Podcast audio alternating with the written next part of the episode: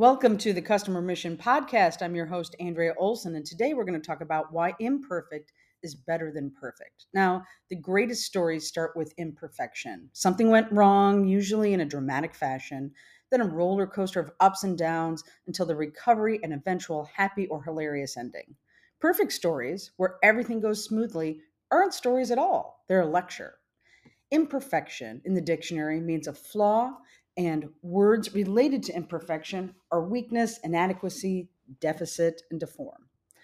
Perfection in the dictionary means completeness, supreme excellence. It's not hard to see which we prefer to strive for. But if you look at the Japanese philosophy of wabi sabi, you get a different view of what imperfection is. Wabi sabi teaches the rules of nature are always changing and therefore are never complete. In short, nothing stays the same.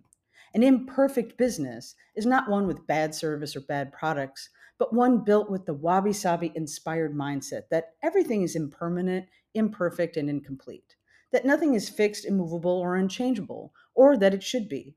Imperfection is not a compromise, but an ongoing opportunity. There is often a negative perception of imperfection and a resistance to continuous improvement mindsets and behaviors. People love when things are done. We've all had that proverbial high when something gets off the checklist.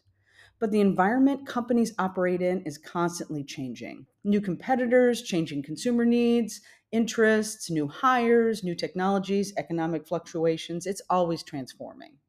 Your organization should do the same. Examine imperfections, but not strive for perfection while addressing them. Instead, approach it as an iterative process targeting an improvement, achieving it, and re examining it again in the future in a flywheel type cycle where new opportunities for improvement can be found. What's perfect today may be imperfect tomorrow. Perfection is also subjective. What we might seem to be perfect to us may not be perfect to someone else.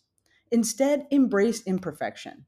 Because the Chinese philosopher Lao Tzu said, perfection is the willingness to be imperfect. This has been Andrea Olson with the Customer Mission Podcast. Thank you for listening and look forward to having you back next time.